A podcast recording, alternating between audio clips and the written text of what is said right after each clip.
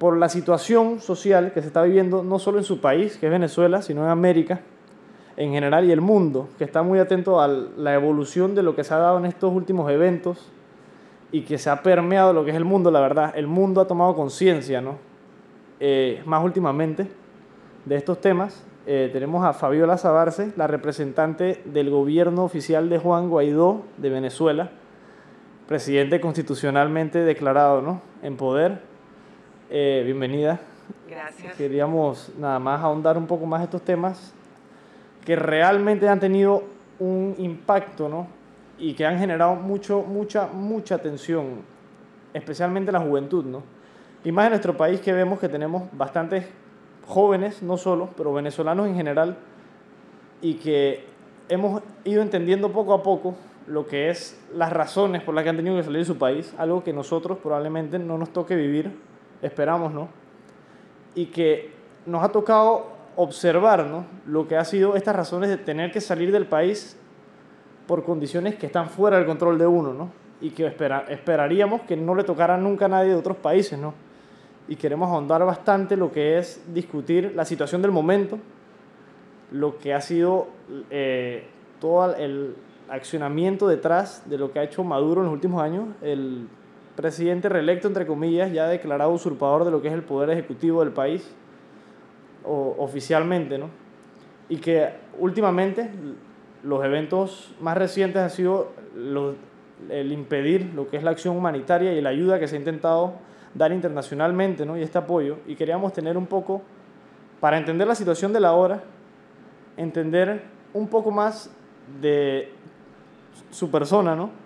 y de la trayectoria que ha tenido para llegar a lo que es hoy acá en Panamá, a ser la representante de este primer paso, siento yo, de realmente observar una luz, aunque sea en el camino de realmente reivindicar o llegar a recuperar algo del desastre que se ha generado realmente y la decaída de lo que ha sido este país, que es una belleza, la verdad, y tiene riqueza, pero no lo han sabido manejar los gobernantes principalmente y han abusado mucho de, de él, ¿no? Y quería darle la bienvenida, ¿no? y comenzar a discutir más estos temas y conocer de dónde viene, ¿no? no solo el hoy y el ahora lo que está haciendo, sino cómo comenzó todo en Venezuela, a qué se dedica y etcétera, para tener un poco de idea y conocerla más personalmente, ¿no? Claro.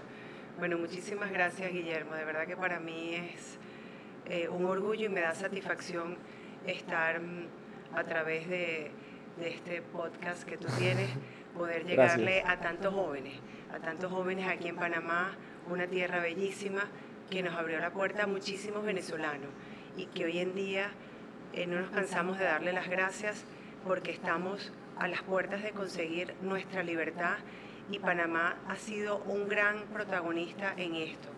Así que quiero que se sientan orgullosos porque ellos fueron punta de asta en el grupo de Lima y por eso tenemos el cerco diplomático lo que estamos viviendo hoy en día contra la dictadura de Nicolás Maduro, que lo ha debilitado. Lo ha debilitado gracias a este cerco internacional, donde también las cuentas y los patrimonios de estos corruptos, asesinos, usurpadores, se les ha congelado y esto ha dejado sin oxígeno a esta dictadura. Así que importante compartir con ustedes que estamos viviendo un momento histórico esto, esto va a quedar como precedente para toda Latinoamérica y el mundo, porque estamos tumbando lo que es el muro de Berlín de Latinoamérica. Es un fantasma que nos ronda, la cubanización está a la puerta de todos los países. Eh, ellos tienen una franquicia que yo llamo la franquicia mejorada cubana, que Chávez regaló nuestro país desde el día uno a los cubanos. Desde el día uno los cubanos empezaron a tener control de nuestro sistema de identificación. Los cubanos son los que están ahorita en los cuarteles torturando a nuestros militares.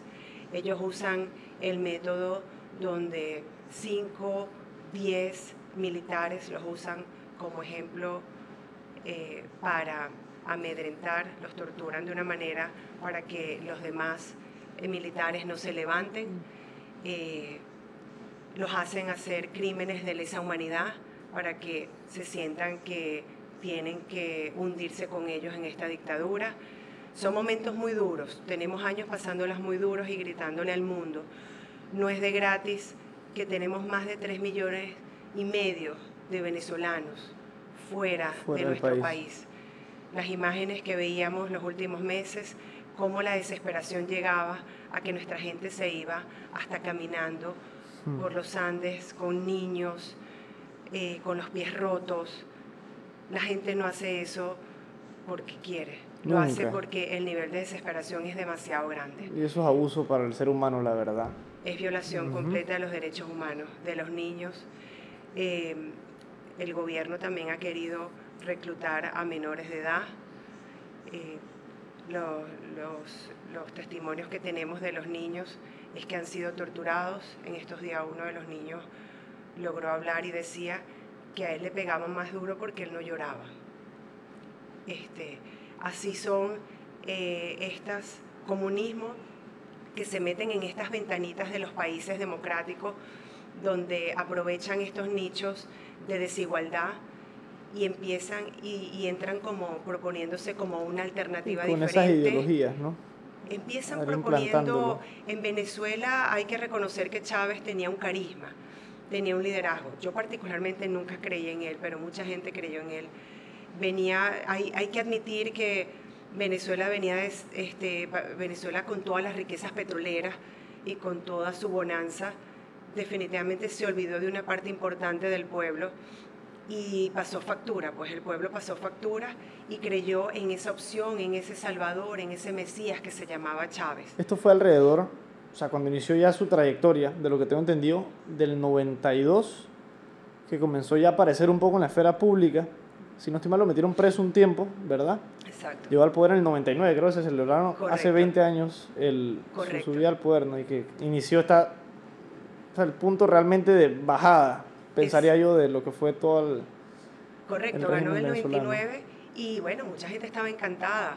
Este, era un encantador de serpientes, la verdad que tenía un liderazgo y aprovechó, él, él fue, em, él estaba en la cárcel y en la cárcel aprovechó este, este, cada vez hacerse eh, más famoso y unir, eh, fue muy inteligente la verdad, hay que, hay que reconocerlo que, que estas mentes macabras eh, tienen, tienen su, punto de apoyo y, van consiguiendo y van acumulando toda esta, esta cantidad de, grupos económicos que también los van apoyando y estas ideologías a nivel mundial. Entonces, bueno, y ahí cuando, cuando se va avanzando en eso, es que él toma el poder como en el, en el año 99 y yo particularmente tengo una experiencia muy importante de contar, porque yo realmente, igual que todos, y como puede estar cualquier este, eh, panameño o colombiano, o como cualquiera que está viviendo en un país democrático en este momento, eh, ganó Chávez, bueno, esperemos que no de verdad no vaya a ser esta ideología que nos están diciendo los cubanos en Miami, porque los cubanos en Miami nos decían, miren, que así empezamos en Cuba. Y uno decía, no, vale. Y a veces uno es indiferente ante eso, ¿no? Uno es indiferente. Uno pensaría que nunca le puede pasar. Admito que yo venía de una generación que éramos indiferentes, o sea, yo la verdad que, que tuve una oportunidad muy grande, este vengo con unos valores muy fuertes de mi familia, mi papá siempre fue funcionario público y siempre nos enseñó Em, a cómo hacer las cosas bien. Papi pasó todos los gobiernos y por todas las auditorías que le hacían, él nos enseñó que si, si eras transparente, sí podías estar en ser funcionario público y hacer las cosas bien. Y entonces yo decía, bueno, puede ser, puede ser que sí exista gente que quiera hacer las cosas bien. Yo vengo de un hogar donde los valores y los principios fue primero, pero bueno, me dediqué a mi negocio, eh, etcétera, y cuando en el 2001 empieza un decreto que se llama el decreto 1011, donde ya de la noche a la mañana nos tenían una cubanización de la educación, hmm. ya prácticamente los libros venían de Cuba, ya prácticamente todo el modelo ya con la venían a adoctrinarnos. Cuando los papás despertamos y vimos que ya teníamos eso en nuestras puertas, levantamos un movimiento muy grande que se llamaba con mis hijos no te metas. Hmm. Ahí fue donde yo descubrí particularmente, y un gran número de, de padres de mi generación, lo que era pararme a las de donde vengo yo es así como, como Panamá, tenemos un sol querido. Entonces, pararte a las 2 de la, de la tarde, repartir volantes a la salida del colegio, empezar a hablarle a la gente para que despertara, que, que este monstruo venía, que teníamos que unirnos. Fue un movimiento tan grande que al final logramos parar, logramos parar a esta dictadura y nos dimos cuenta que unidos y organizados sí podíamos parar esto y yo como un gran número de, venezolanos en ese momento dijimos, yo no voy a parar de luchar de ahora en adelante hasta ver a mi país libre. Y, ahí empezó todo lo que fue la industria petrolera, el paro petrolero, cada vez fueron ganando, ganando más terreno. Eh, la Asamblea Nacional en el 2005 cometimos un error muy grande donde pensábamos que si la oposición no participaba iban a deslegitimar las elecciones de la Asamblea Nacional y resulta que no, que pedimos, perdimos por forfeit. O sea, de sencillamente ellos ganaron la Asamblea Nacional. La dominaron, me imagino, entonces. Y hicieron su proceso, nosotros no nos aparecimos, fue un error grandísimo que lo pagamos con sangre hasta hoy en día. Y al ellos ganar la Asamblea Nacional, fueron cambiando todos los poderes, fueron pagándose y dándose el vuelto eh, tejieron un tribunal supremo de justicia a su gusto. Inventado, me imagino, ¿no? A su gusto, a dedo, escogieron su gente, escogieron su gente para el CNE, para... Eh, eh, escogieron su gente para todos los poderes públicos, el defensor del pueblo, o sea, ellos hicieron todo democráticamente y nosotros perdimos todos esos espacios y ahí fue donde ellos se fueron quedando más en el poder, fueron cambiando su constitución, y, poco a poco haciendo sus elecciones más fraudulentas porque ellos son los que tenían el control de CNE, este, pusieron a votar a más de, un millón de muertos el extranjeros. consulta, el Consejo Nacional Electoral. Electoral, ¿no? Electoral. Era para aclarar. exactamente, exactamente. El CNE, el Consejo Nacional Electoral, donde las autoridades que tenemos ahí están requete vencidas hace rato, son unos usurpadores hace rato y ellos han hecho todos los procesos que quieren y entonces este, siempre vemos a, a, a Lucena, que es, la directora del CNE, diciendo el proceso es irreversible mm. y esta es la tendencia y siempre gana eh, la tendencia chavista o madurista hoy en día. Y a eso hemos estado, no nos hemos, a eso no nos hemos entregado en ningún momento. Han sido luchas muy duras, eh, tenemos muchos eh, luchadores muertos en el camino. Me ha tocado vivir con dolor cómo gente mía llegada eh, ha sido presa, este, muerto. Tenemos a un concejal, Fernando Albán, que eh, hace unos meses fue torturado por el SEBIN, sabemos que fue ahogado y al final lo tiraron del piso 10. Estaba en, Venezuela, dentro del él país. Venía de la, él venía de la OEA de estar precisamente en un pronunciamiento fuerte, que en un mm. trabajo de lobby, precisamente porque tenemos estos héroes de nosotros, todos estos líderes. Luchando por intentar luchando, Y venía de la OEA entrando a Caracas y lo agarraron en Maiquetía y querían que él declarara contra otro líder de nosotros que también ha hecho un lobby internacional muy grande, que ha sido Julio Borges, porque tienen rato queriendo, tú sabes, ellos usan sus artificios de usar este, a unos para que inculpen a otros, pero entonces lo amenazan con su vida, lo amenazan con sus familias. Y en este caso, Fernando Albán no se dejó doblegar y bueno, la tortura fue tan grande que al final inclusive lo tiraron de un piso 10, me tocó personalmente trabajar con él tenemos a otros diputados presos, tenemos a Juan Requesens también golpeado, ha sido un luchador, un diputado que, se, que, se, que siempre se paraba con ese ímpetu en Asamblea Nacional. Y, y les decía, no tenemos miedo, no, no, van a poder contra nosotros. Este, y aquí estamos, estamos por Juan Requesens, estamos por todos los jóvenes como ustedes que han perdido su vida, son muchos, muchos, muchos, muchos muchachos menores de edad que están presos todavía, muchos estudiantes, es mucha la sangre que hay en Venezuela y por ellos este podcast, por ellos, para que esta historia se cuente y se conozca y más nunca vuelva a pasar. Nunca seamos indiferentes.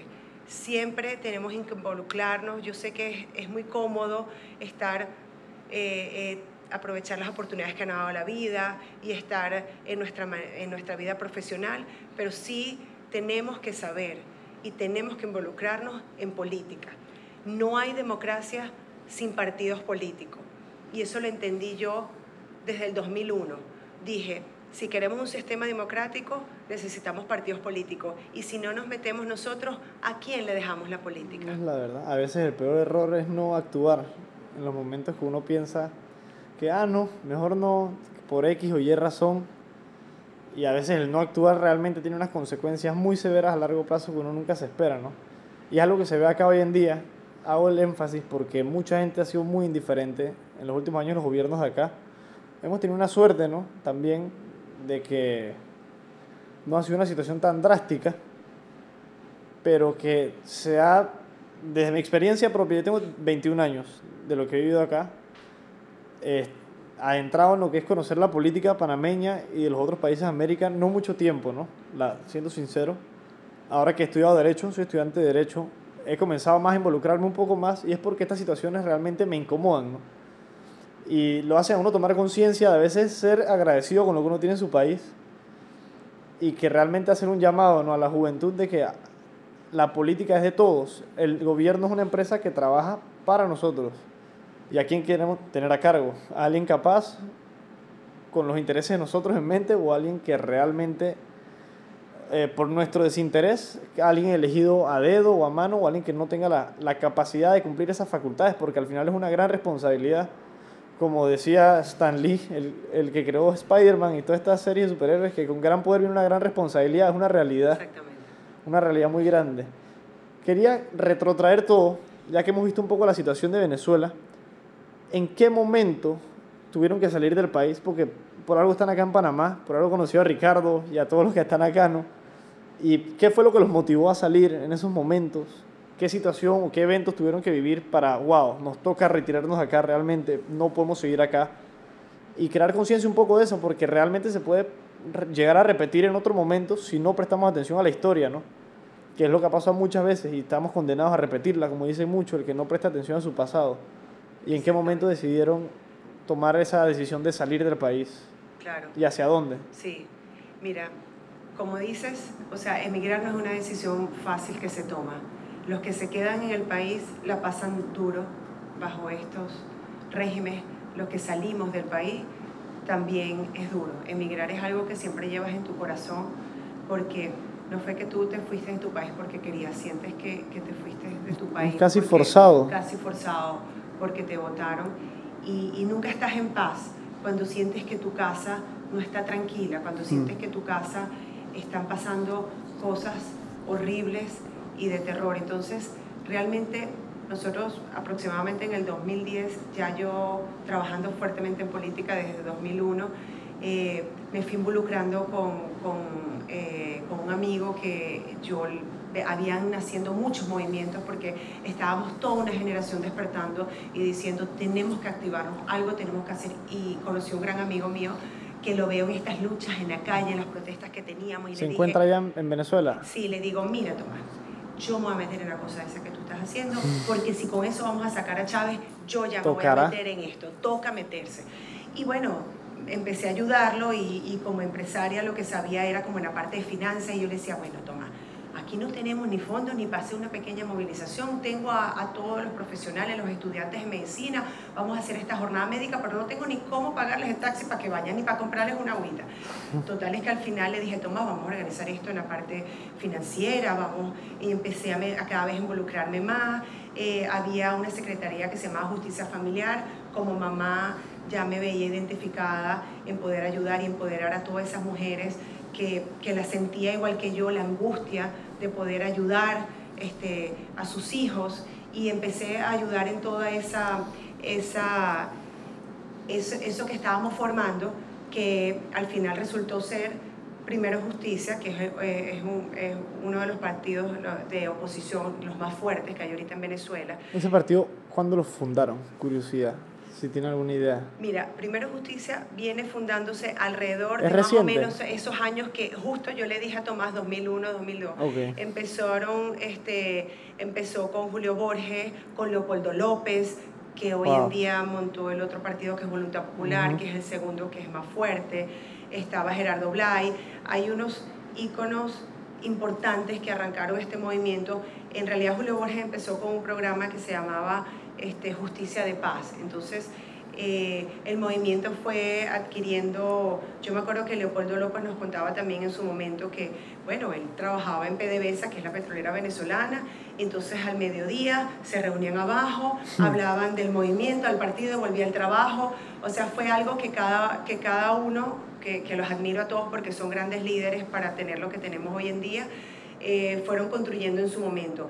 Ese movimiento de la capital llegó al interior de donde somos nosotros, que si hago una similitud en Panamá, de donde soy yo, que es el estado Zulia, se parece a Chiriquí. Somos muy parecidos a los chiricanos o a los texanos en Estados Unidos. Y ya ustedes sabrán por qué. Eso lo puedes dejar para otro capítulo, por qué Chiriquí es diferente. Sí, no, te dejo el estado Zulia en eso y te dejo a Texas. Así que todos estamos en el mismo paquete, eh, de verdad que somos independentistas, de verdad que, de verdad que tenemos unas características. somos nosotros somos la República Independiente del Zulia. y entonces este movimiento empezó naciendo en el estado Zulia y con este amigo Tomás empecé a involucrarme más, empecé a ver cómo ir casa por casa, me enseñaron a hacer política, aparte que estos amigos míos tenían también unos valores cristianos muy fuertes. Yo soy cristiana apostólica romana, como le digo, y entonces ver que en realidad sí podíamos hacer esto de la mano me llevó a convencer que sí podíamos construir una Venezuela diferente fui con ellos a lo que se llamaba a hacer política, que era ir casa por casa, y era visitar 30 casas, 50 casas, 100 casas, nos toca este sector, vamos para allá. Y era tocar las casas, hablar con la gente, tomarme ese cafecito de esa señora en ese, y empecé a mm. sentir que ese cafecito en esa, esa casita tan humilde y hablar con esa señora me llenaba más que de repente ir y tomarme un café en el club, ¿no? Con mis amigas. Entonces, yo creo que eso son vocaciones, la verdad. Cada quien consigue su vocación. Me enamoré de que, de que con tan poco le podía llevar tanta alegría a la gente y podía hacer tanto cambio que uno, a lo, nosotros decíamos y los que ya estábamos en esto, decía, ya te picó, a lo que te pica eso, tu vida nunca va a ser más igual. Nunca regresas. Nunca regresas, nunca regresas, nunca vas a parar, nunca vas a parar. Y, y desde la política y desde fundaciones que, que empecé a fundar, una en el estado Zulia que era eh, todo lo que era el emprendimiento, la ayuda para empoderar a mujeres al mejor modelo de, de Mohamed Yunus y Ramen Bank, que era empoderar a mujeres a través de microfinanzas, un modelo que se aplica en la India, donde tú haces pequeños grupos de cinco o seis mujeres, las ayudas, les das eh, eh, las herramientas básicas. Las básicas para entender todo. Les prestas un dinerito para que empiecen a generar sus ingresos y al sentirse ellas empoderadas y que ya pueden tener esos ingresos, son unas mujeres más fuertes y, con mejor fortaleza ante su pareja y ante sus hijos, no se dejan golpear y, todo eso lo van heredando los hijos. Entonces, como decía Mohamed Yunus y, todo lo que es, lo que ha montado este Grumman Back, si ayudas a una mujer, ayudas a una comunidad completa, el impacto es mayor. Y entonces yo sentí en mi frustración que si no podía ayudar a todo el mundo, por lo menos me concentrara en algo. Después con esa idea me tocó 2010 ya, ya veníamos en política trabajando y de verdad que, que, fue una decisión que uno va viendo que se te van cerrando ciertos caminos y, preferí tomarme un aire con mi familia y lo pensé más que todo por mis tres varones, por mis tres hijos. Tomé la decisión difícil de que yo sí me quedaría ahí en Venezuela y mi vida en riesgo no me importaría, pero pensé más en ellos. Entonces preferí tomar la decisión de hacer un posgrado en Houston, Texas, y ahí tengo toda mi familia y, estando en el posgrado me tocó al final allá también liderizar todo lo que fueron las elecciones eh, de Capriles en el 2012 contra Chávez. Ahí fue cuando por primera vez tuve algo de conocimiento de lo que era el lo que se está dando en Venezuela, ¿no? Y algo de conciencia de que no todo está tan lindo como uno piensa, que a veces uno se encierra en el círculo de su país y asume que todo es parecido, ¿no? Y eso a veces ayuda un poco a salir y presté atención mucho a eso y con unos amigos venezolanos que tengo, que me, me fueron diciendo y contando sobre esta situación y el personaje de Capriles, ¿no? que fue el primero como que me captó de la política de allá y que me dio este punto de vista de que, o sea, me atrajo primero como su personalidad, que era como una cosa muy honesta y auténtica de lo que me transmitió a mí, ¿no? de lo que pude ver por redes, y me, me incentivó este interés más allá de lo que era ver la situación de Venezuela, que me fueron contando y entre más uno va investigando, más se entera cómo iba en decadencia lentamente y cómo se fue contaminando el sistema político hasta un punto que ya creo que ya era casi irreversible, ¿no? Y que se llevó a lo que es la situación drástica que hoy en día, una crisis realmente espantosa, ¿no? Espantosa, correcto, correcto. Sí, Enrique también otro gran líder. Son muchos grandes líderes que han jugado su papel estelar y han dejado todos esos escalones importantes para llegar ahorita donde estamos. Todos han contribuido, unos se conocen más, otros se conocen menos, otros serán anónimos para siempre. Este, pero ahí está, si no hubiera sido por el esfuerzo de ellos, y ahí tuvimos 2012 la de Capriles contra, Maduro, contra Chávez, después muere Chávez y tuvimos al año siguiente contra Maduro. Eh, entonces tocó liderizar todo lo que fue este, esas elecciones en Houston, Texas.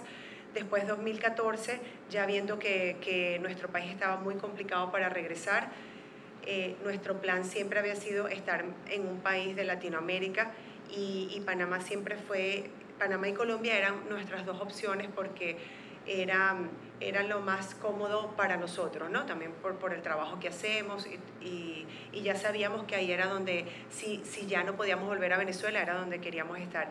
Y estoy muy contenta de verdad de, de haber tomado la decisión de Panamá, eh, porque particularmente para mí, para mi familia y mis hijos, fue una experiencia este, que se hizo mucho más eh, llevadera, porque conseguimos eh, gente muy cálida con los brazos abiertos y, muy ya en 2014 cuando llegamos aquí, yo creo que por lo que tú estabas diciendo, quizás 2012, 2013, cuando llegamos 2014, ya veíamos que ya estaban como muy conscientes de lo que estábamos viviendo en Venezuela y de verdad que ya nos acompañaban muchísimo en, en lo, que, en lo que pudiera ser para nosotros la carga de, de estar viviendo lo, lo, que ya estaba, lo que sufría nuestro país.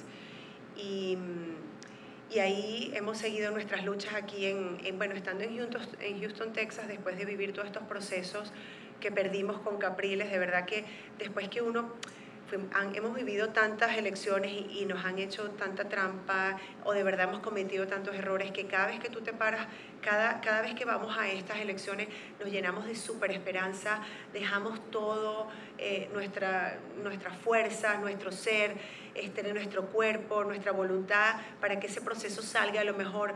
Cuando tú te enteras que vuelva a salir Tibisa y Lucena y te vuelve a decir, este proceso es irreversible y vuelve a ganar la gente del gobierno, a ti te da un pesar te sientes como, como de verdad es como un luto, mm. te cuesta muchísimo esos días pararte de la cama, es una depresión total, que hemos sentido los venezolanos una y otra vez, una y otra vez, una y otra vez, nos han pegado por todos lados. Y, y ahí es donde volvemos otra vez este, eh, eh, en, viviendo esto 2013 ya con las últimas elecciones que pierde Capriles contra Maduro y volviendo a sentir este fantasma de este luto en su máxima expresión. Me uno con toda esta gente de Houston y dijimos, ¿sabes qué? Vamos a usar estas cosas malas para que salga lo mejor de nosotros. Y ahí salió una fundación que se llama Wellness for Growth Foundation. Está ahorita Bienestar para Crecer, la tenemos en las páginas web y volvimos a, a levantar esta iniciativa que, que ya venía yo con fuerza desde Venezuela, que fue empoderar a las mujeres y hoy en día esa fundación ha crecido muchísimo con el apoyo de, de Katie ISD, Houston ISD, funcionamos en los diferentes colegios ayudando a, mujeres latinas, sí, el sistema americano nos ayudó muchísimo porque estábamos ayudando precisamente a esta población latina a insertarse a, lo que era el sistema escolar, poder eh, ayudarlas en sistemas básicos de computación, de inglés, para que pudieran ayudar a sus hijos y precisamente al ayudar a sus hijos a, los estudios y a salir adelante en un país que les costaba mucho. Entonces, y empoderamos a esta mujer, se les daban unas microfinanzas y para que ellas pudieran generar sus ingresos. Fue un proyecto muy lindo que sigue funcionando y está, y los invito a ver su página web y apoyarlo. Está en Houston, Texas, con todo. 2014 llegamos aquí y obviamente no nos íbamos a quedar tranquilos. Aquí seguimos con la lucha. Con todo, ¿no? Con todo. Bueno, y hoy en día, ahora como representante del gobierno también, me imagino que se ha puesto más intensa la situación, ¿no? Sí. Su introducción en lo que era la política, ¿tiene algo que ver, pensaría yo, con esta influencia de, de su padre en esta vida de funcionario, de servidor público, ¿no? ¿O qué más habrá inclinado? Puede que un disgusto con la política misma, que cómo se iba dando, o, o maybe el darse cuenta que a veces a uno lo llena mucho ayudar a otra gente y se da cuenta que esta identidad que tiene uno, como lo dijo anteriormente, que a uno le duele cuando uno ve su país sufrir y a su gente, pero también a uno lo satisface ver cómo un artista venezolano sale y sobresale o cómo un político llega a hacer un cambio o aunque sea luchar por él.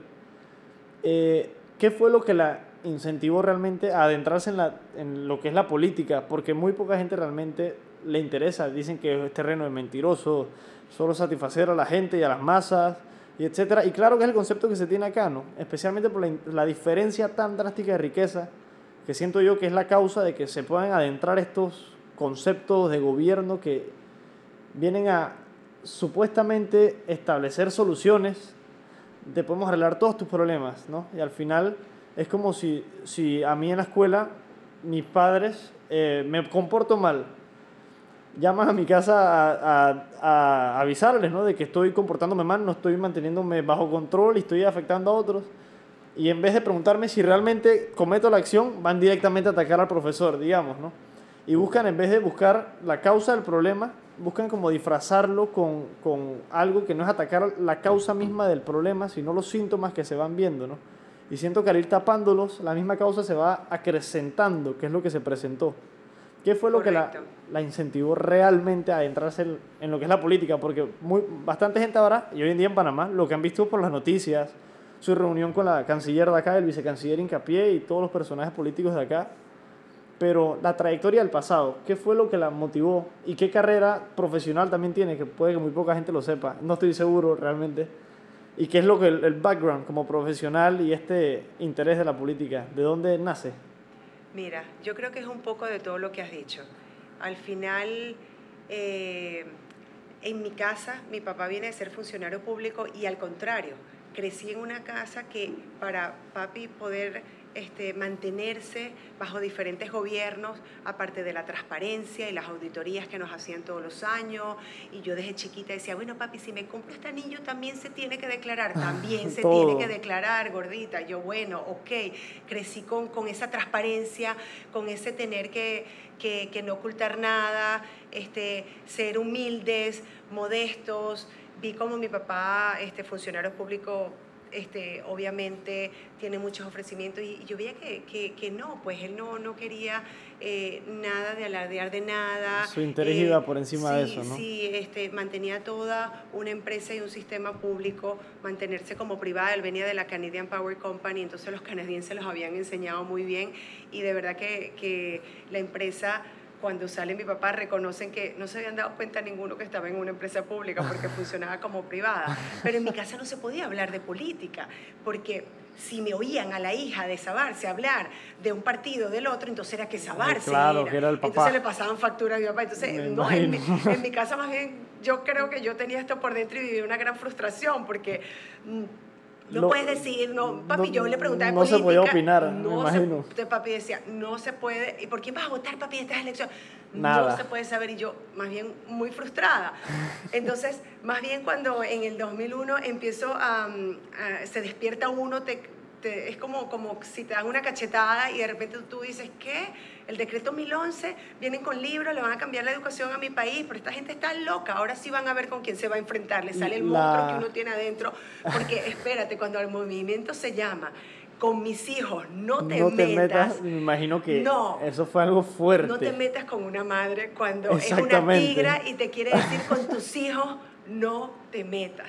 Entonces, Guille, yo te puedo decir que en ese momento cantidad de mujeres nos levantamos, porque en realidad también hay que reconocer que la mayoría en estos movimientos siempre hemos sido mujeres. Y de verdad que como sentimos y tenemos ese instinto de madre, sacamos fuerza donde no tenemos y nos organizamos de una manera. Y, y entonces ahí donde tú ves, empiezas a descubrir cosas dentro de ti y empiezas a sentir también esta amenaza, entonces es un poco de todo lo que tú habías dicho. Este, de repente, este, aprendiste unas cosas en el hogar, no desde el punto de vista político, pero sí que podíamos Mm. hacerla, que sí se podía ser funcionario público. Que al final el político es un funcionario público. Y es una Mi- persona, Es traje una persona. todo, ¿no? Entonces, sí vi que por más que mi papá no hablara de política, sí se podía. Entonces, esa cosa de que te metes en política y me decían al principio, es imposible pasar el pantano sin embarrarte. Hmm. sí tiene que ser, Guille, y sí tenemos que hacer la diferencia. Y por eso agradezco este podcast, porque tiene que ser, porque si la democracia es, no digamos que es el sistema perfecto, pero es el mejor sistema donde de una u otra manera hemos demostrado que, que, que sí podemos vivir. Este, entonces tenemos que involucrarnos, porque las democracias no son sin partidos políticos. Entonces, la democracia, si te pones a ver, entonces no funcionan, es porque le estamos dejando que en los partidos políticos no lleguen personas preparadas y no lleguen personas preparadas tanto eh, profesionalmente como con meritocracia, como con valores y principios muy fuertes, moralmente, que, y con, con religión. Yo, yo hablaba en estos días y yo hablo mucho con mis hijos y les comentaba, no me importa qué religión, yo soy cristiana apostólica romana, pero es que todas las religiones dicen lo mismo al final todas estamos unidas por el mismo sentimiento y para poder luchar en este mundo contra tantos males, tú tienes que tener una fortaleza espiritual. Yo siempre se lo digo a mis hijos, ustedes tienen que tener el gimnasio del alma. ¿ok? Así como yo voy y hago pesas y me pongo fuerte y resulta que, bueno, hago maratones y no se me parte la pierna porque entonces hice fuerzas y fortalecí el músculo entonces no caigo en el desgaste, el alma es igualita si tú no la alimentas todos los días y no tienes fortaleza, se, te quiebra en un minuto. Es muy fácil. Es que, es que todas las cosas malas son más sabrosas. Todas las cosas malas es más fácil caer en ellas. Es la verdad. Y eso es un énfasis que quisiera hacer. Porque muchas veces, y en la televisión se ve, ¿no? Traigo bastante referencia a lo que es las películas porque siento que es más fácil identificarse, ¿no? A veces uno ve estos supervillanos o la tentación y hablan de Satanás, de cómo la tentación, que es mala, por qué te dejas, no sé qué lo que no se dan cuenta es que realmente tiene que tener una belleza para atraerte, ¿no? Pero esa belleza trae un mal y es la situación. A veces pintan a los supervillanos como en Harry Potter a Voldemort, que es feo, que maltrata a los otros, pero no pintan el lado que también algo de atractivo tiene que tener para llamarle la atención a uno. Si no, uno ve la película y ve, yo nunca fuera parte de eso, o sea, ¿para qué, no? Exacto, exacto. Y también son como que obvian esa parte mucho en lo que es los medios y también se relaciona con lo que es lo del gimnasio y el físico, que no todo es lo material y que muchas veces obviamos lo que no se ve eh, por lo que se ve, ¿no? Y al final es porque es más reconocible físicamente, pero desvaloramos lo que es la virtud, la moral, la fraternidad y estos sentimientos y estos, estos valores y la emoción del ser humano, que nosotros somos seres emocionales, ¿no? Correcto. Y que muy pocas veces le prestamos esa atención y a veces se desenvuelve en lo que es esta gente que lleva su vida eh, aprendiendo, creciendo y nunca ni se educan a sí mismos a darse cuenta que no todo es lo material o lo apariencia, ¿no? Y al menospreciar eso muchas veces se nos escapan cosas que nos terminan perjudicando mucho. Claro, sí, la fortaleza hay que practicarla. La fortaleza, este, y, y, es algo diario, algo que tienes que todo, todos los días alimentar, igual que te alimentas este, igual tiene de, comida para tu cuerpo, igual, igual que es para el gimnasio, es la fortaleza. Y dijiste algo muy interesante que yo le, lo comentaba también con una amiga mía y siempre lo digo. Este, así como las películas que te salen esos monstruos y todo, yo decía, mira, ojalá de verdad que las cosas malas no las pusieran tan fácil. Porque es que si a uno le sale esa cosa horrible, uno se va corriendo y no cae en la tentación. Nadie lo dudaría. Nadie lo dudaría. Fuéramos todos buenos. Porque, o sea, es obvio, yo no me voy a ir con esa cosa negra horrible, ¿no? yo le decía, amiga, hay que cuidarse porque de verdad que las cosas malas vienen en unos paquetitos muy lindos vienen vestiditos, vienen en, modo de facilismo, vienen en modo de que, ay, no importa, vienen arregladitos, vienen bellos, vienen disfrazados. Lo acabas de decir, definitivamente, ojalá fuera más fácil la cosa. Es bastante más difícil. Vienen en los mejores paqueticos de los mejores perfumes y disfrazados. Esa mímica crítica de lo que es la, o sea, la media en general y lo que es todo lo que es popular hoy en día, ¿no? que lo pintan así muy evidente y no es la realidad. Y muchas veces eso nos impide realmente diferenciar esto en la vida práctica, ¿no? Que uno ve, por ejemplo, eh, el ejemplo de las drogas, que lo ven como la vida fácil y el placer instantáneo, o el ejemplo de, de muchas cosas, ¿no? Y después, con el proceso, a veces uno golpeándose y cayendo hasta el suelo, es que uno se da cuenta que las cosas de valor demoran un poco más. Igual que el ejercitarse físicamente demora un poco más ver los resultados. Correcto. El ejercitarse mentalmente y moralmente demora un poco más, pero nos satisfacen realmente a fondo, ¿no? Que yo siento que es la diferencia. Definitivamente. Y esto ayuda mucho a, a, a preparar personas más capaces, ¿no? Y más conscientes de lo que es la realidad, no solo de su país, sino del mundo. Y es un énfasis que me, me, me, gustó aclararlo porque muy pocas veces se le hace énfasis a eso, ¿no? Y la importancia. Correcto. Quería cambiar el tema drásticamente un drásticamente. poco a lo que es el día, el hoy en día de Venezuela y cómo se ha vivido acá en Panamá. Yo, creciendo, ahora que ya me considero algo un poco más maduro de lo que era antes, claramente, no estoy, espero no estar cerca de mi tope, porque si no estoy mal, pero realmente siento que he ido mejorando y lo que comencé a observar, ya cuando uno comienza a ser más consciente, a ver que todo el mundo comentaba, y los venezolanos en este país, y como la xenofobia, y que estos venezolanos, y esto no sé qué, yo siento que era a causa como una ignorancia realmente y desconocimiento de lo que es la realidad de un país, ¿no? Y que piensan que uno viene a invadir acá y como que qué quieren hacer acá si es nuestro país y no sé qué. Y a veces uno es indiferente y es de que lo toma por seguro, ¿no? Este país no toca hacer nada al respecto para cuidarlo. Y ven que vienen más capaces, con más hambre, con más todo y dan ejemplo. Y un ejemplo importante, como lo mencionó, es lo del empoderamiento de la mujer, que muchas veces acá y hace falta, siento yo, en la sociedad, que las mujeres tomen iniciativa de realmente stand up, de que también son personas iguales a nosotros, o sea, estamos hechos de lo mismo, casi prácticamente, ¿no?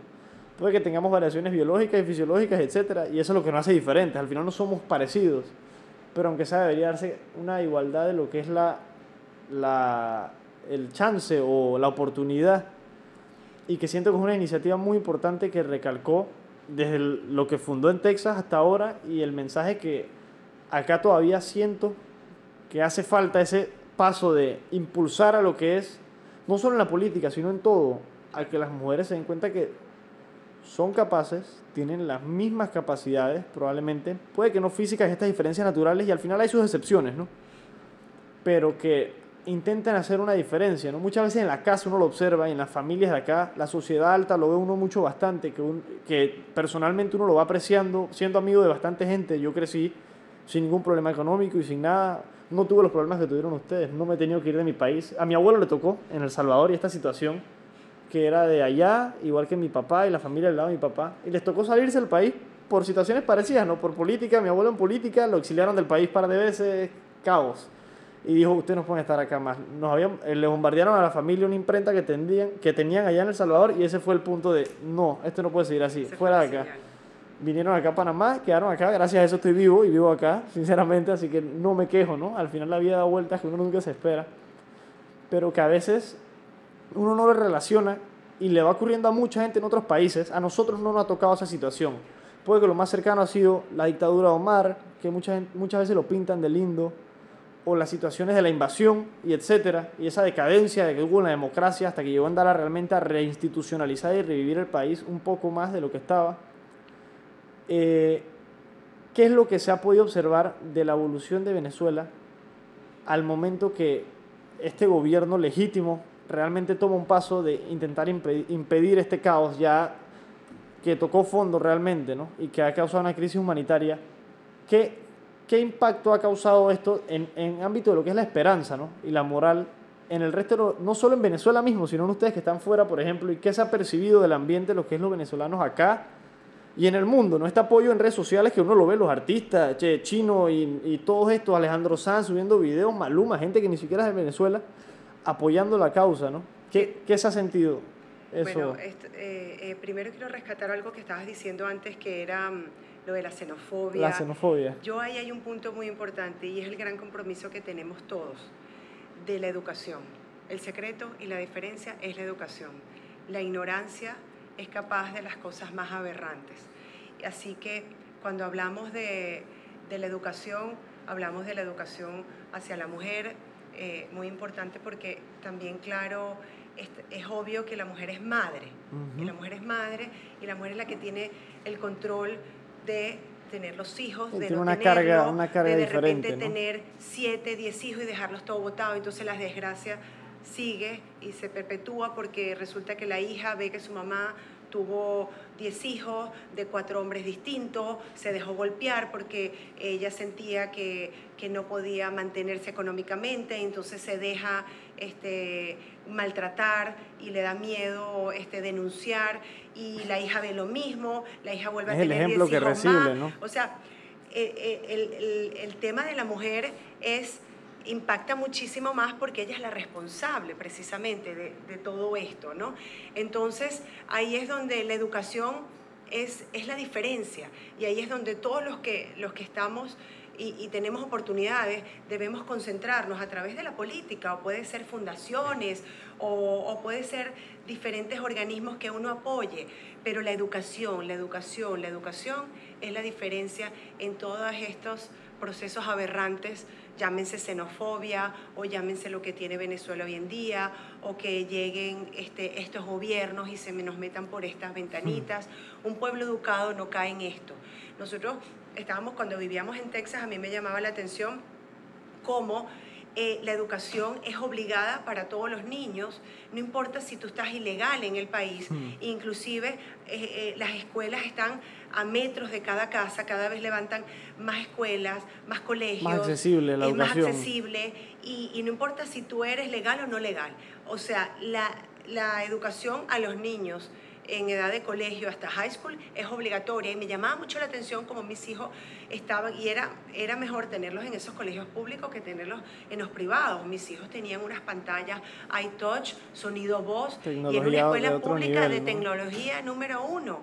Y resulta que si mi hijo, que ya estaba enrolado, se ausentaba un día al colegio, y yo no justificaba, al día siguiente me tocaba la policía a la puerta, porque yo estaba violando sus derechos, porque el niño no fue al colegio.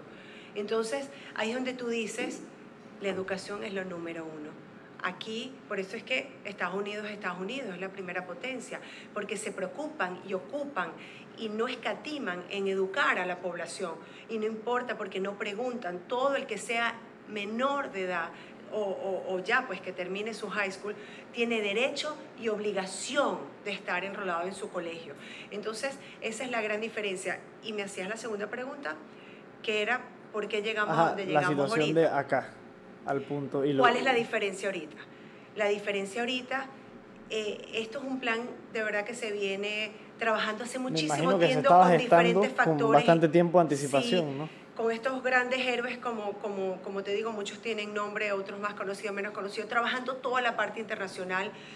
Este, hay líderes que, este, que, que, sabemos que estaban haciendo su trabajo afuera, como están estos héroes anónimos que yo vi en Houston, Texas, teníamos un grupo gigante, siempre hablando con congresistas, con políticos, con empresarios locales, trabajo hormiguita, aquí en Panamá nos tocaba lo mismo, y eso lo vimos ver, donde estos tres millones y medio venezolanos en, el mundo estaban todos tocando, nuestro lobby este, político era importante, nuestro educar, ir a los medios de comunicación y hacer esto.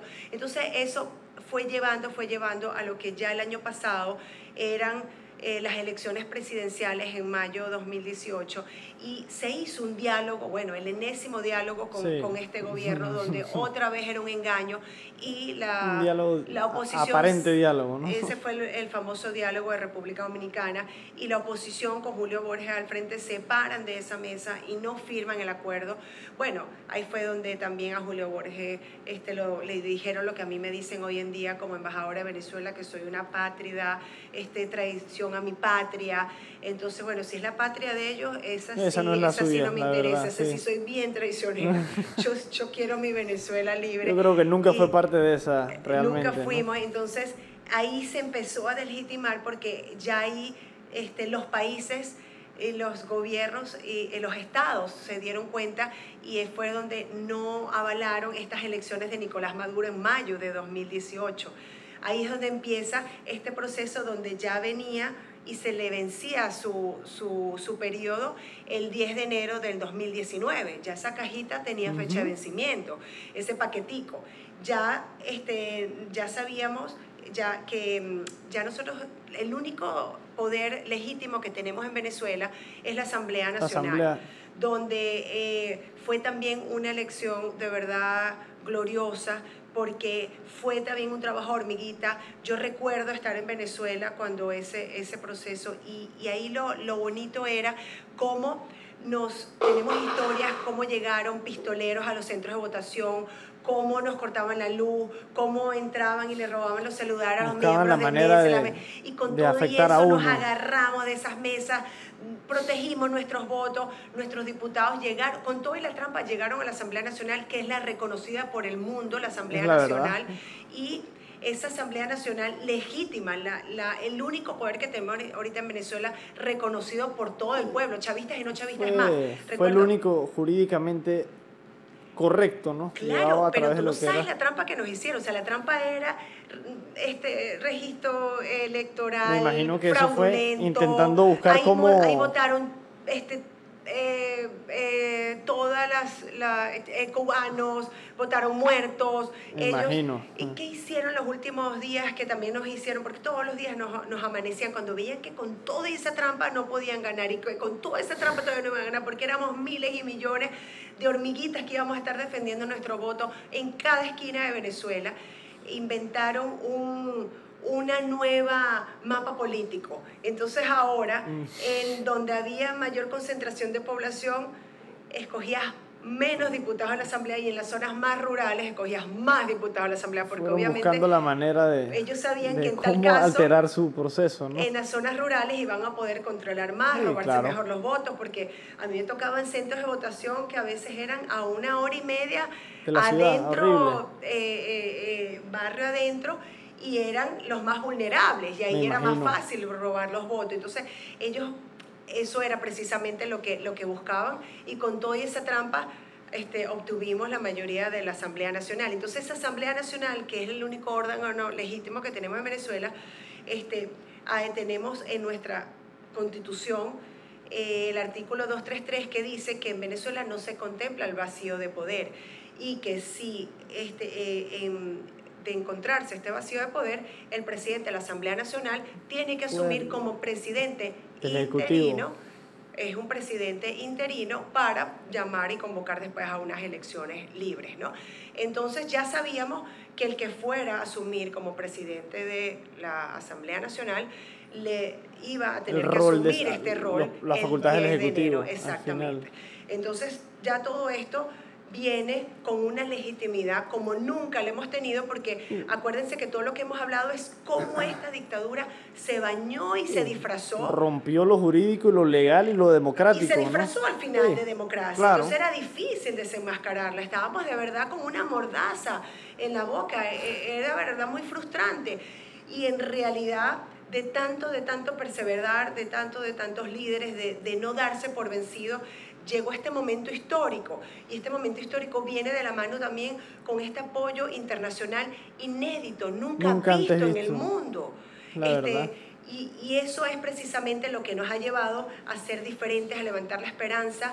Tenemos nuestro presidente Juan Guaidó, un chico que siéntanse orgulloso porque 35 Una años de edad, un verdad. presidente con aquella paz que habla. Este, un presidente que hay un plan, tenemos un plan país, esto no está Y improvisado. temerario, la verdad, porque tiene una valentía para hacer lo que ha hecho, ¿no? y con- allá está, Y uno lo ve, y viviendo uno lo ve pacífico, la verdad, con intensidad. Uno ve el video de cuando eh, proclamó las facultades del Ejecutivo y uno le da escalofríos, lo que me pasó a mí, es sorprendente, ¿no? El, la energía que transmitió ese momento y la masa de venezolanos que estaba apoyando eso, era algo que yo creo que nunca lo había visto realmente como una energía tan genuina. Y eso que solo lo vi a través de video, ¿no? No estuve presente ni nada y uno, uno lo siente, la verdad. correcto. Esa experiencia en los centros de votación en estas últimas elecciones, ¿qué tal se sintió? ¿Cómo se vio desde adentro realmente estos intentos de, de viciar estas elecciones y de todas estas maneras, ¿no? De la misma manera que acá doy el ejemplo cuando dijeron que votaban hasta muertos, como con las firmas de nuestro, eh, un precandidato a presidente de acá, Paco Carreira, que tuvo casi mil muertos y menores de edad que votaron por él, ¿no? Y yo dije el chiste el otro día que, ojo, tan católico que resucitaron para firmar por él, lo dije molestando nada más, no dije así. ¿Y qué, qué fue esta experiencia dentro del mismo centro de votación que probablemente mucha otra gente no la vivió en carne y hueso como la pudo haber vivido? Mira, la, la verdad que son momentos eh, difíciles. Este, se siente mucho miedo y mucha te sientes muy vulnerable y unos centros más que otros, la verdad. Y, pero tu, tu afán y tu amor a tu patria y tu amor a, que, a tus hijos, a tu futuro, a, a que es tu responsabilidad en ese momento, te hace superar los miedos de una manera gigante. Gigante que, que, que los venezolanos lo hemos descubierto, tenemos tantos años viviendo esto que cada día se retroalimenta, se retroalimenta más y por eso hemos llegado a este momento histórico donde sabemos que es diferente. También vivimos en el, en el 2017, recuerdan un plebiscito que hicimos y nos organizamos nosotros mismos. Eh, eh, un 16 de julio del 2017 nos organizamos e hicimos unas elecciones. Nosotros mismos aquí nos tocó en Panamá, bueno, y en el mundo entero, tuvimos dos semanas para organizarlo. Uno de los mm. centros de votación donde nos llegaron 11.000 venezolanos aquí en Costa del Este lo organizamos en 48 horas. Y yo lo único que vi fue venezolanos ver cómo aquí estoy a la orden, qué hay que hacer, no me canso. Fueron jornadas de sol a sol y yo veía a la gente parada con ese entusiasmo. Así que eso lo que me da es seguridad y saber que cuando las cosas malas vienen y nos unimos, saca lo mejor de cada uno de nosotros. Por eso no dudo que Venezuela se va a levantar muy rápido de, de, toda esta desgracia, de toda esta dictadura. Vamos a tener que sanar muchísimas heridas. La parte social será la más dura. Muchas marcas que han quedado, ¿no? Muchas marcas que han quedado. Venezuela hoy sonríe, Venezuela hoy estamos seguros de que vamos bien, Guille. Por primera vez he visto sonrisas que no había visto, ¿no? Es Tenemos esperanza, nos brillan los ojos, porque esta vez estamos seguros, porque este apoyo internacional que ustedes nos han dado, ver cómo los jóvenes de todos lados eh, están atentos y aprendiendo esta lección, te dice, vale la pena, porque para que esto no se repita nunca más. Tenemos un presidente, ejemplo de, de la juventud y de lo que es tener certeza, tenemos un plan, tenemos un plan país, tenemos una ruta muy clara. Y todos lo repetimos y yo creo que todos, internacionales, internacionales, me dicen, ya sé, Fabiola, cese de usurpación, gobierno de transición y elecciones libres. Tenemos una, ruta, clara, repetimos y repetimos. Cada vez que me hacen una pregunta, yo eso te lo respondo con cese de usurpación. Ahí, alrededor de eso, tenemos cuando hacia dónde vamos, tenemos incertidumbre. Entonces eso te da firmeza, eso te da fe, te da confianza.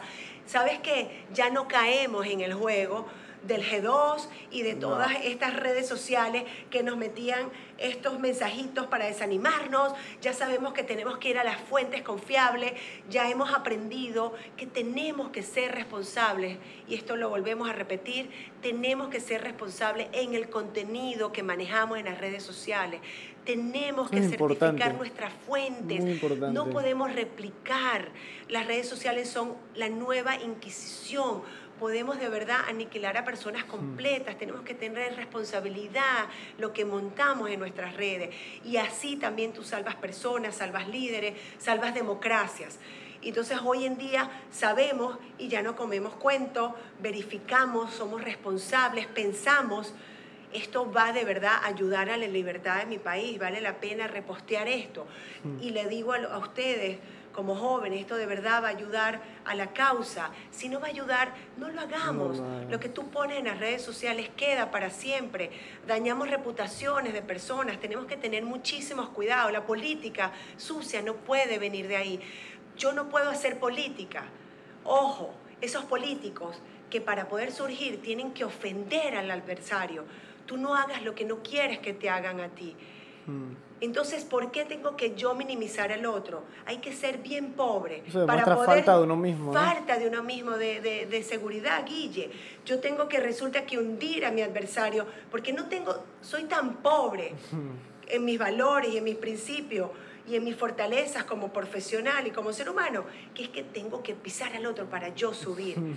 y resulta que ustedes, persona, político, líder, donde vean a alguien con esa praxis, hay que definitivamente saber que nada bueno viene por ahí y no, no se puede estar apoyando, no se puede estar replicando su mensaje. Lo mejor que podemos hacer es minimizarlo y no darle de verdad y no echarle leña a ese fuego, no prestarle atención.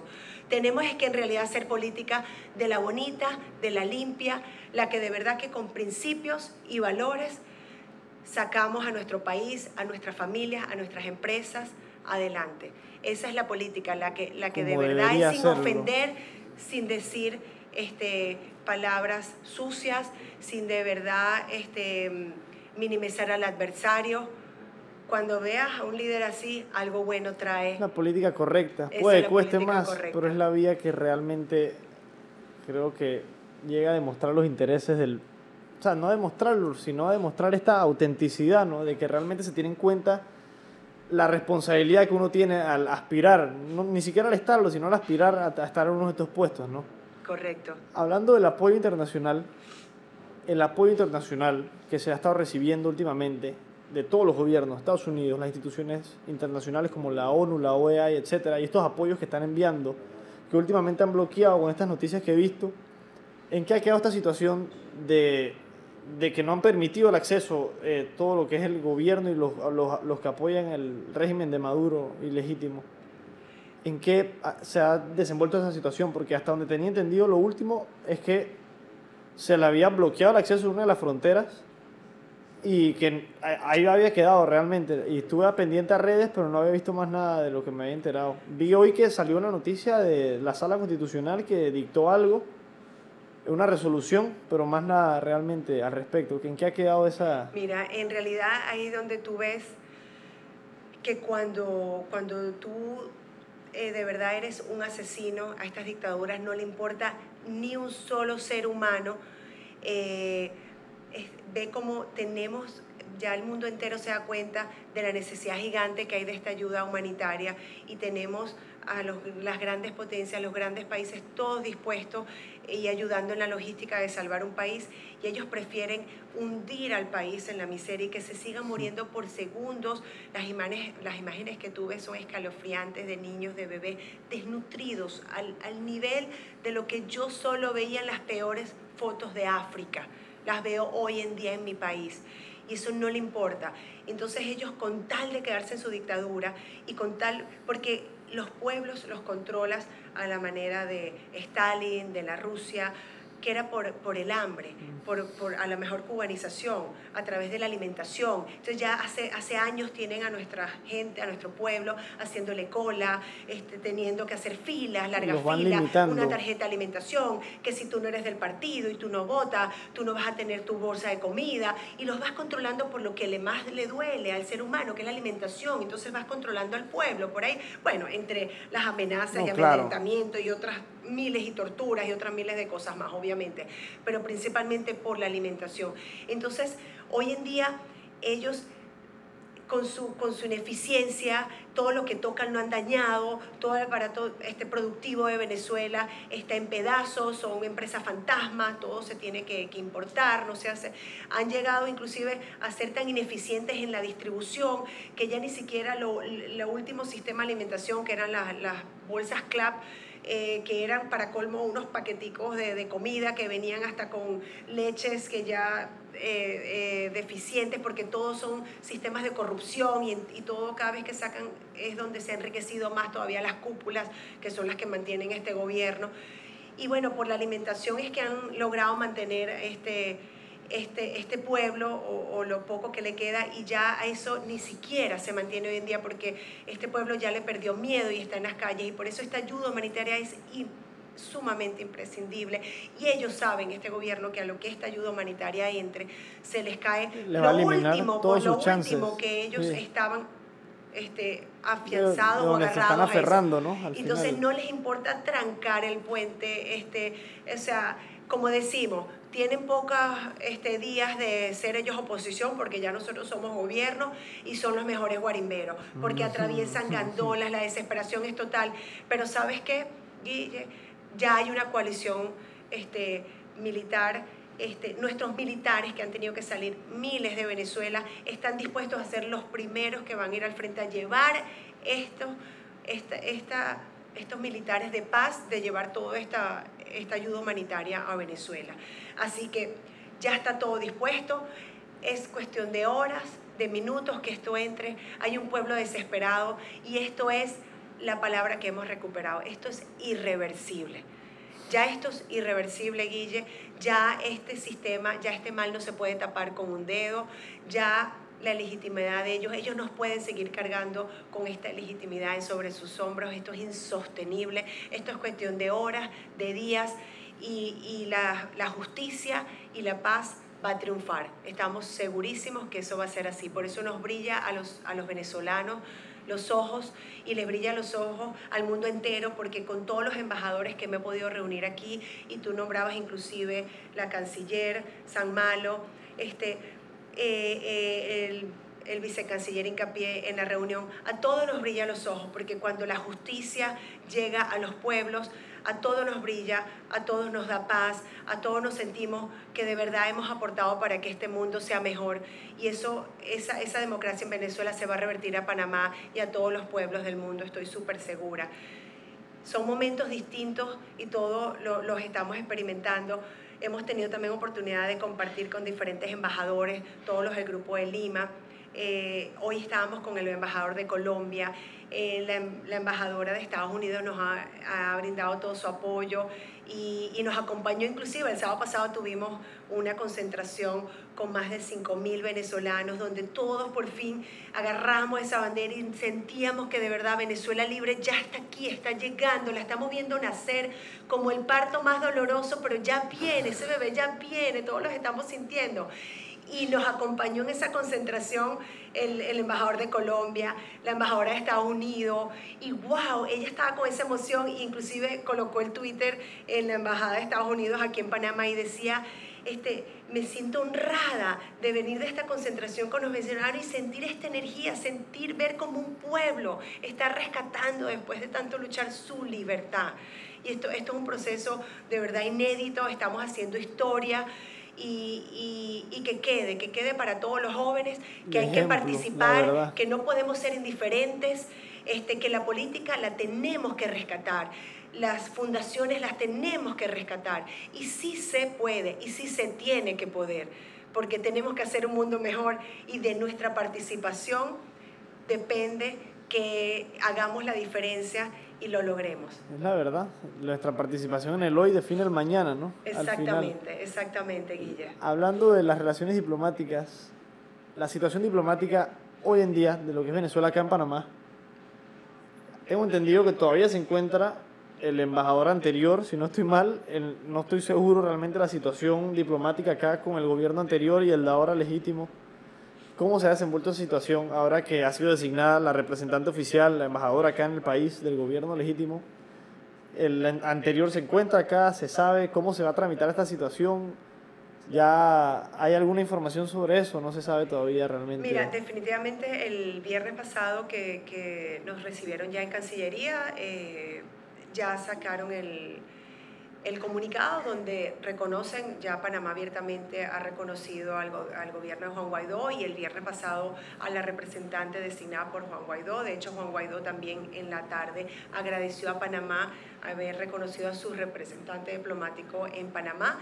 Estamos avanzando con formalidades y, papeles que son importantes, seguir todo lo que son los trámites y, respetar los gobiernos y Panamá en eso está, está trabajando duro, tenemos todo el apoyo de Panamá para eso. Mientras tanto, está el, el embajador usurpador en, en la Embajada de Venezuela y le tocará entregar y antes de yo entrar yo me encargaré de hacer una buena auditoría y ver cómo estoy recibiendo las cosas, porque hoy en día hay una incapacidad gigante en la embajada y en el consulado, tienen una deuda gigante con los venezolanos en Panamá y esto se repite en todo. Me imagino que ni siquiera fiscalizado, al final, algo fuera de control. Hay una deuda gigante aquí en Panamá, hay una deuda de más de 7 mil pasaportes que se le deben a los venezolanos y tenemos renovaciones también este, atrasadas. Mira, a mí yo entro con una auditoría. porque la ineficiencia y todo, todo, como digo yo, los venezolanos en estos últimos años hemos estado huérfanos. Los que estamos fuera de Venezuela estamos huérfanos. Aquí no hay nadie que nos defienda. Aquí tenemos presos en la cárcel venezolanos que nadie se ha ocupado de ellos en años. Aquí tenemos, en Curundú tenemos miles de venezolanos este, por deportar, por irse viviendo situaciones críticas, eh, venezolanos muriéndose en los hospitales, venezolanos que entran al Santo Tomás con una apendicitis o con algo sencillo, eh, mamás que, que, con mucho esfuerzo llegaron a Panamá y tienen a sus hijos pequeños y entran con una apendicitis y de repente se nos mueren en dos semanas porque la depresión se, se los llevan. en Venezuela estamos muriendo de depresión, de, de, desánimo, de ver cómo realmente estamos indefensos en, en, fuera de nuestros países, también dentro y fuera de nuestros países. Y, y ahí es donde realmente al tomar control, cuando tomemos control de la embajada, lo primero que vamos a hacer es una auditoría para realmente ver el estatus donde estamos recibiendo, porque la deuda con nuestros venezolanos y especialmente lo que me toca a mí responsabilizarme, que son los venezolanos en Panamá, es gigante. Lo único que puedo asegurar es que vamos a trabajar con el mismo brío que hemos trabajado siempre, con el mismo brío que nos aferramos a esos votos y no nos los robaron ni con pistola en mano, con el mismo brío que organizamos un 16 de julio del 2017, que en menos de 20, 48 horas organizamos hasta centros de votación con 11.000 personas y con nuestra propia capacidad y con un proceso impecable con transparencia internacional donde no nos los pudieron objetar ni la mejor auditoría, yo estoy segura que con esa misma fuerza vamos a entrar y vamos a restaurar esta Venezuela, vamos a tener un gobierno de transición que será el que yo soy responsable para responderle. Este, y, no solamente estamos solos, aquí quiero recalcar que tenemos la ayuda de países donde nos están ofreciendo donde han vivido estos ejemplos similares, a ponernos a la orden cuál ha sido su modelo de éxito a su disposición, para apoyarnos, para que cuando entremos en esa embajada, por eso agradezco a mis hermanos de, de las diferentes embajadas que me han dado apoyo, este, como Colombia, Estados Unidos, el embajador de Paraguay, el embajador de Chile, el embajador de Argentina, el embajador de Ecuador, este, el embajador de Guatemala, quiero decirles, Honduras, quiero decirles que muchísimas, muchísimas gracias porque nos ponen a la orden todos sus mecanismos, porque Fabiola no está sola y lo que nosotros nos haya servido en modelo de éxito, aquí está nuestra gente y vamos a trabajar. Entonces yo lo que quiero decirles es que no estamos solos, Venezuela la vamos a rescatar, así como estamos rescatando la democracia, nos vamos a levantar en este gobierno de transición con el apoyo de toda este, esta ayuda internacional y nos vamos a ir a unas elecciones libres y democráticas donde vamos a conseguir que toda Venezuela hable de verdad y manifieste quién quiere que sea su presidente y vamos a restaurar nuestra línea democrática. en 20 años. En 20 años, Guille. En 20 años. Así que les agradezco eh, que hayan tomado este, este podcast para dejar esto a la historia y la seguiremos contando. La seguiremos contando porque hace falta mucho que contar. Apenas la historia empieza, Guille. Esto es la parte 1. Es el inicio, de, la verdad, ¿no? De la caída del muro de Berlín en Latinoamérica. Y de realmente reconstruir esta nación que estaba en necesidad, ¿no? Y de responder con esta, esta falta que ha tenido, como lo han dicho, que han quedado huérfanos. Rescato esa palabra y es la verdad, ¿no? Me imagino no tener ese apoyo de nada, de lo que es una nación. Y espero lo, lo tengan en conciencia lo que son los panameños y que lo tomen de ejemplo de que no hay que esperar a que se preste una situación tan drástica para reaccionar hoy en día acá, ¿no? Hoy nosotros tenemos nuestras elecciones prontamente también y tenemos una situación complicada, pero que se ve la inconformidad, especialmente por el auge de lo que ha sido este movimiento de los independientes y el disgusto de los partidos políticos, ¿no? Y esperamos lo tomen en conciencia para que no tengan que esperar a golpearse con el suelo para querer tomar un paso ya cuando sea casi imposible, ¿no? La verdad es que con el apoyo internacional que han tenido ustedes, que ha sido algo inédito, algo nunca antes visto, ¿no? Y un ejemplo a seguir de derecho internacional y jurídicamente y diplomáticamente hablando, ¿no? Que realmente ha demostrado que los países han tomado responsabilidad de protegerse los unos a los otros y de garantizar por encima de lo que es el poder y el gobierno, sino la vida y la dignidad de lo que es el ser humano, ¿no? Al final. Correcto. Y espero que sigan por ese buen camino. La verdad quiero agradecerle por venir hoy y compartir esta información Claro. Que siento que va a ser de valor a mucha gente, no solo jóvenes, adultos, lo que sea, los que escuchen esto, y que tomen conciencia de que a veces el no actuar tiene repercusiones peores que el, el actuar en muchas veces, ¿no? En diferencia cuesta caro. Exactamente.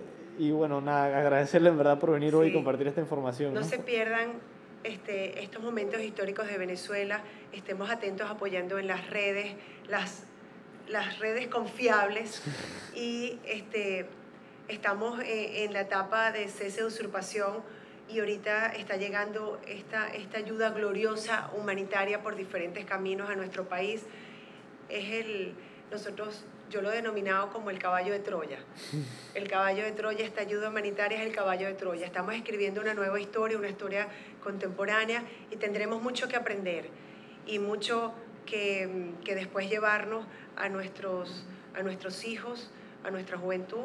Así que, que sigamos, sigamos siguiendo el hilo de esta historia que apenas se está escribiendo y que, y que va a tener grandes enseñanzas para nuestro futuro. Y la verdad es que los ha hecho más fuertes, es lo que siento, y más de lo que creen, ¿no?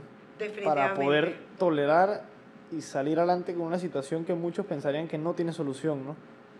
Y que se encuentra casi uno en la perdición de que realmente pueden demostrar que un país lleno de riquezas naturales, lo asocio en esa situación a Panamá, que por su posición geográfica principalmente también es algo natural, ¿no? que el gobierno no apoya. Aquí el gobierno es un desastre en general y que esperamos que tomemos conciencia todos en participar, que al final es el negocio de todos, ¿no? Y es, es, lo que vela nuestra vida y permea nuestro día a día, ¿no? Correcto.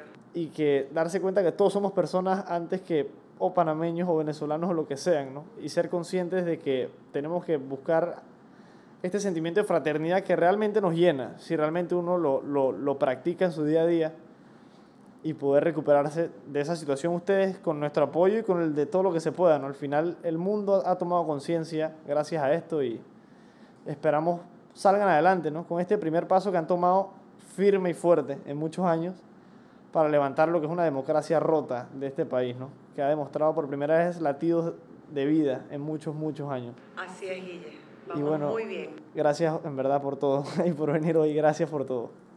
Un placer, un placer. Dentro de poco es que veremos la historia 2 de esta caída del muro de Berlín.